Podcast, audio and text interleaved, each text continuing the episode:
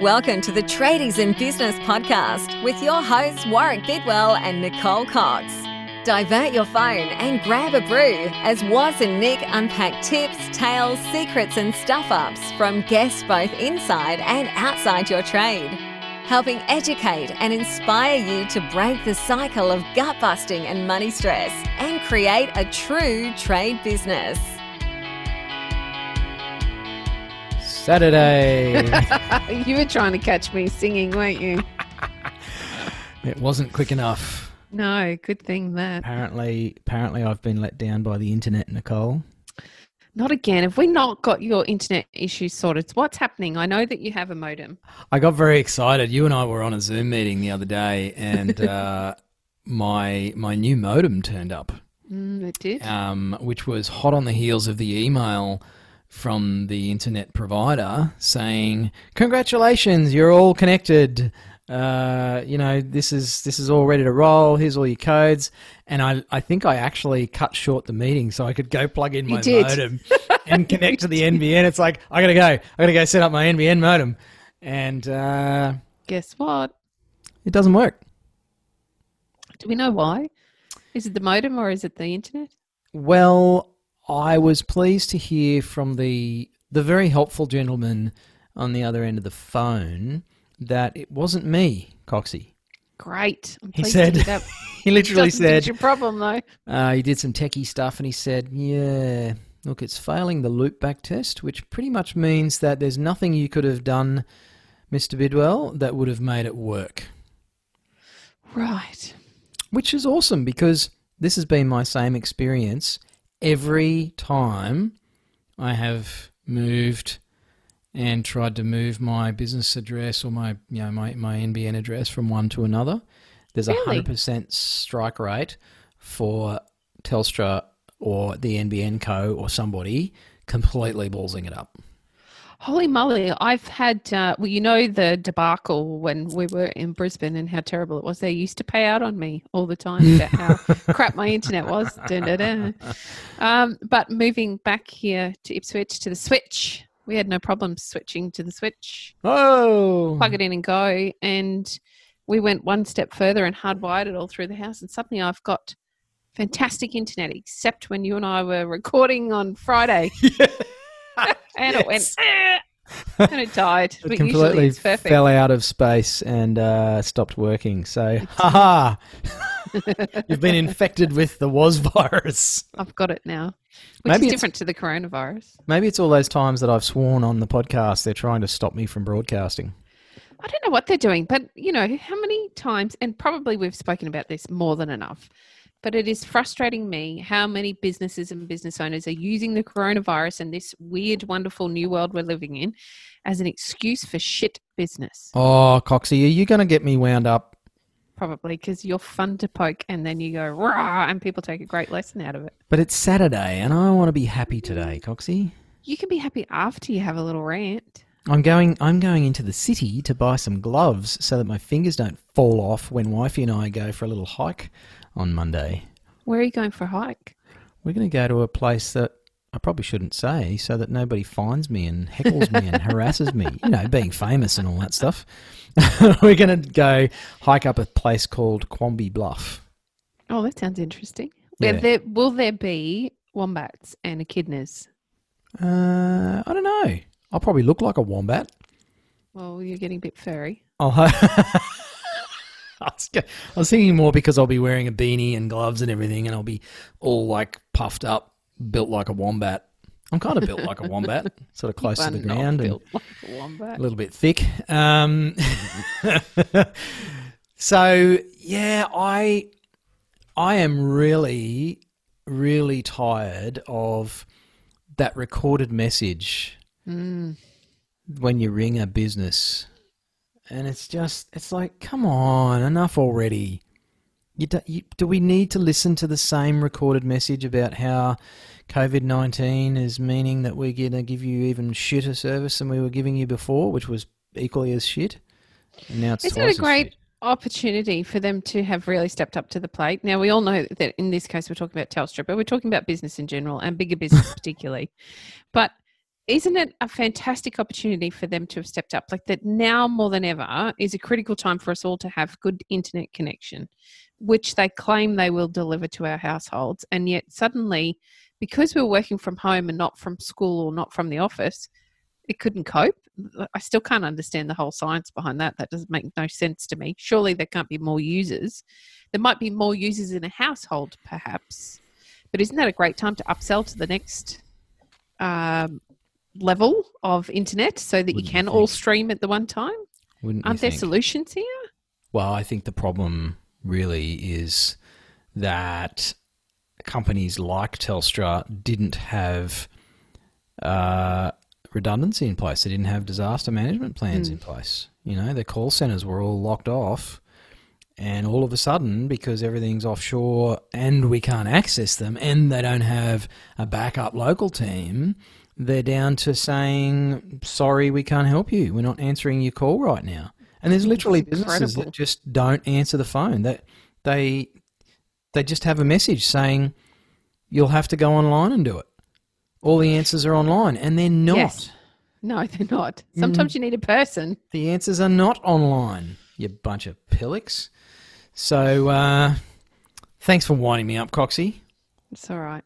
Sorry. Anywho, um, I don't even know if we should talk about anything today. I'm just too angry now. No, I think we should talk about how tradies in particular have just been given another opportunity.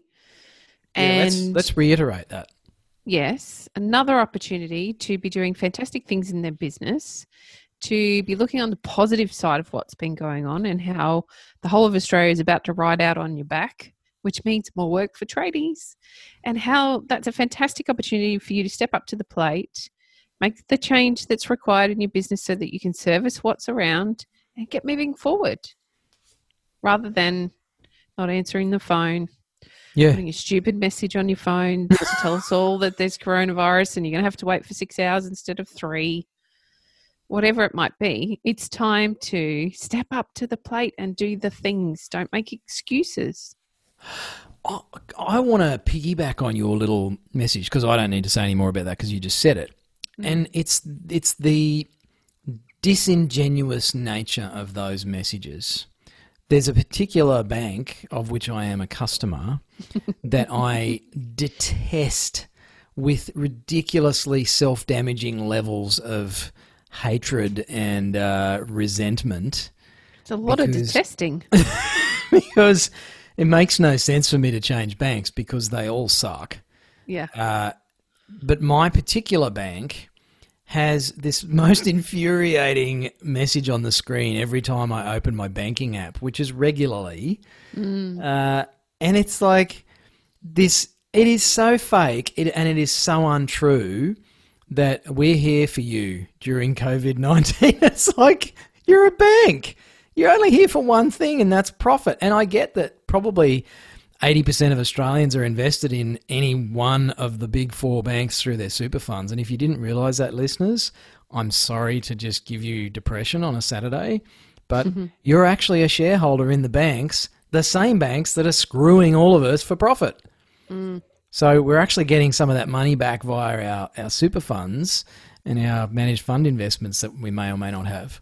But it's just like they would be better off taking that message down because they're not here for all of us. They're not here for Australians. I actually I actually tried to get a loan from them because I thought, well, you know what? I'm going to grab hold of some working capital um, and I wouldn't mind consolidating some old debts uh, just to, you know, be a bit preventative and proactive and, and protect my cash flow and my businesses. And um, they knocked me back. Yes, common story, unfortunately, particularly for the self employed. And that's the thing, right? Because I'm self employed, and not only that, their policy is that at the moment they're not lending for refinancing What? Internally or externally. So they don't care Because if finance I'm, has never been cheaper. We can't actually benefit from that as a consumer. No, you get out of town. What? How ridiculous. Let me pay less interest. What? No, we can't have that. So, look, my own um, my own anger aside at uh, at being denied the opportunity to do something sensible. To be to be honest, right? I wanted to refinance a couple of old debts, um, some finance. You know, do what we tell our listeners, Coxie, and actually review everything because I hadn't looked at it for a while. I thought, ah, this product is probably this is time for a refresh on this particular product that I use. Um, I'm looking at the cost of it. Eh, I'm okay with it. I can afford it, but I don't like how high it is. So I, I know I'll tap into the fact that they're helping out every Australian during COVID 19. Apparently. And oh my gosh, you should see the email that my wife sent them. She did tell me about that actually. I did have a look. I did say to her, honey, uh, I just let you know now, like I don't have a crystal ball, but I'm pretty sure you're not going to like the reply if you even get one. If you get one. And the Did she get reply, one? oh, she got a reply, all right. Oh, She was angrier after I bet. Hell hath no fury. Uh, yes, that took her a little while to um to let go of. I must say. I understand. I understand. Um, must be the German heritage, but uh, yes, they they weren't exactly all ears when it came to the feedback that uh, that wifey gave them. I think the thing that pissed her off the most was the fact that they said, you know, we appreciate you submitting um, feedback, uh, but given the fact that you're not the customer in question, um, we basically won't talk to you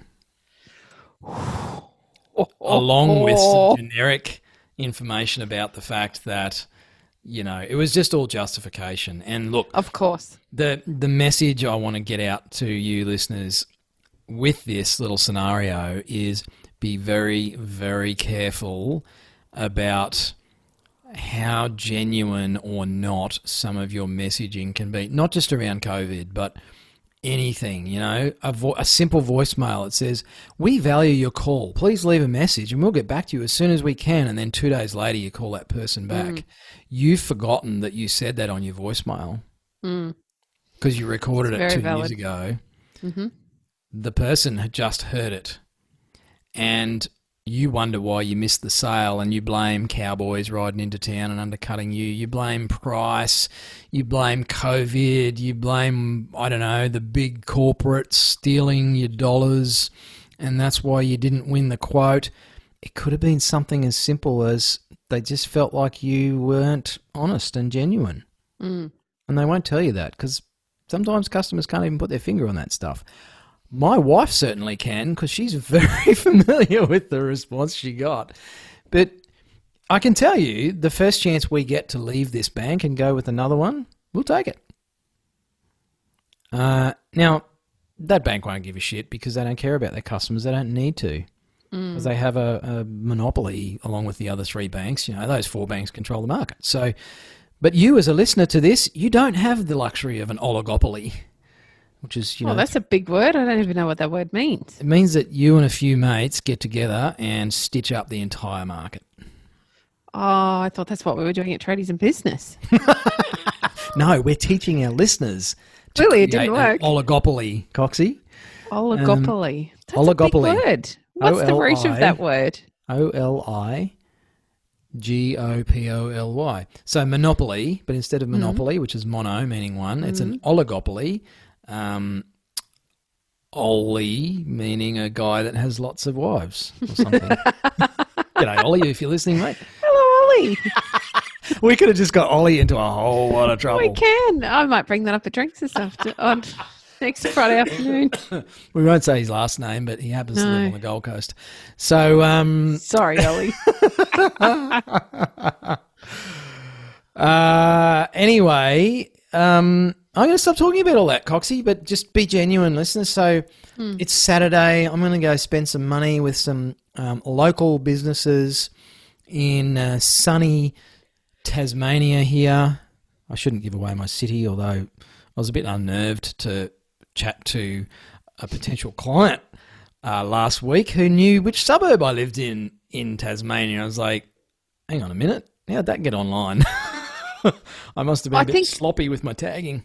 Didn't you post um, a photo of the temperature in Weather. said suburb? Hmm. Yes, Warwick. Yes. Wake up, Australia. It's Saturday. Please be genuine, Ah. listeners. Please Be do. Careful. Be careful. Um, you don't want to end up like Telstra or the NAB. and don't make excuses. Stop making excuses. Oh Put your hand up, ask for help, do the thing. Have a look at the opportunities that are at your fingertips right now. I don't think there's been a better time for tradies in recent times like there is right now. You're going to carry us out of this shithole that we've been in called the coronavirus Mhm. through stimulating the economy with your building.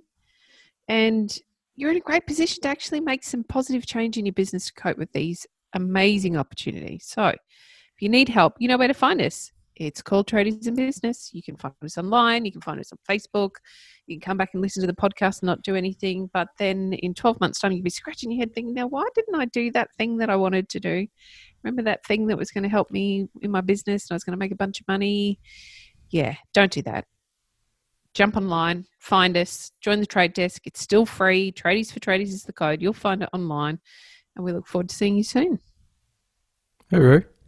Bye. You've been listening to the Tradies in Business podcast with Warwick Bidwell and Nicole Cox.